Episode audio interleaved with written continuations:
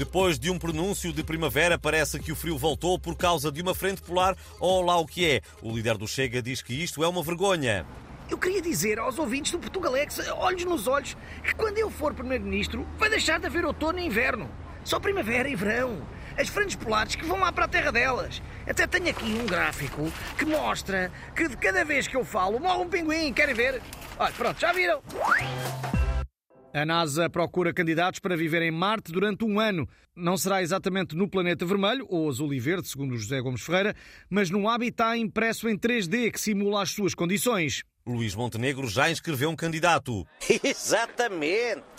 Eu inscrevi o Gonçalo da Câmara Pereira para ele ir lá procurar marcianas todas boas e desamparar a loja. Os eleitores podem votar na AD à vontade, que ele não me vai obrigar a construir uma praça de toiros em cada bairro, nem a proibir as mulheres de ir trabalhar para fora de casa. Ok? Votem à confiança. E temos agora uma mini edição especial do programa do Provedor do Ouvinte do Portugalex para dar voz a uma queixa que nos chegou esta semana. Vão chatear o Camões!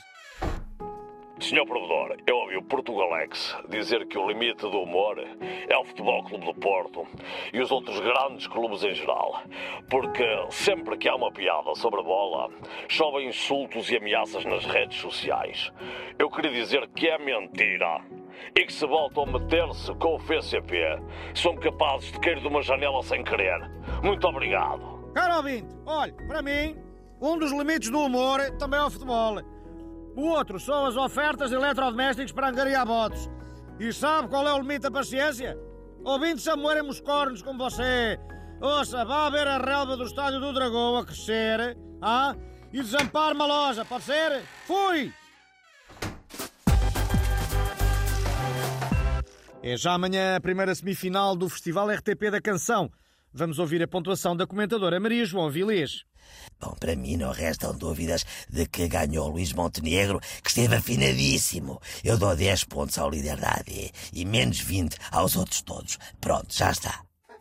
O espaço que acabámos de ouvir é da responsabilidade da equipa do Portugalex, com Manuel Marques e António Machado, textos da Patrícia Castanheira, sonoplastia do Tomás Anori.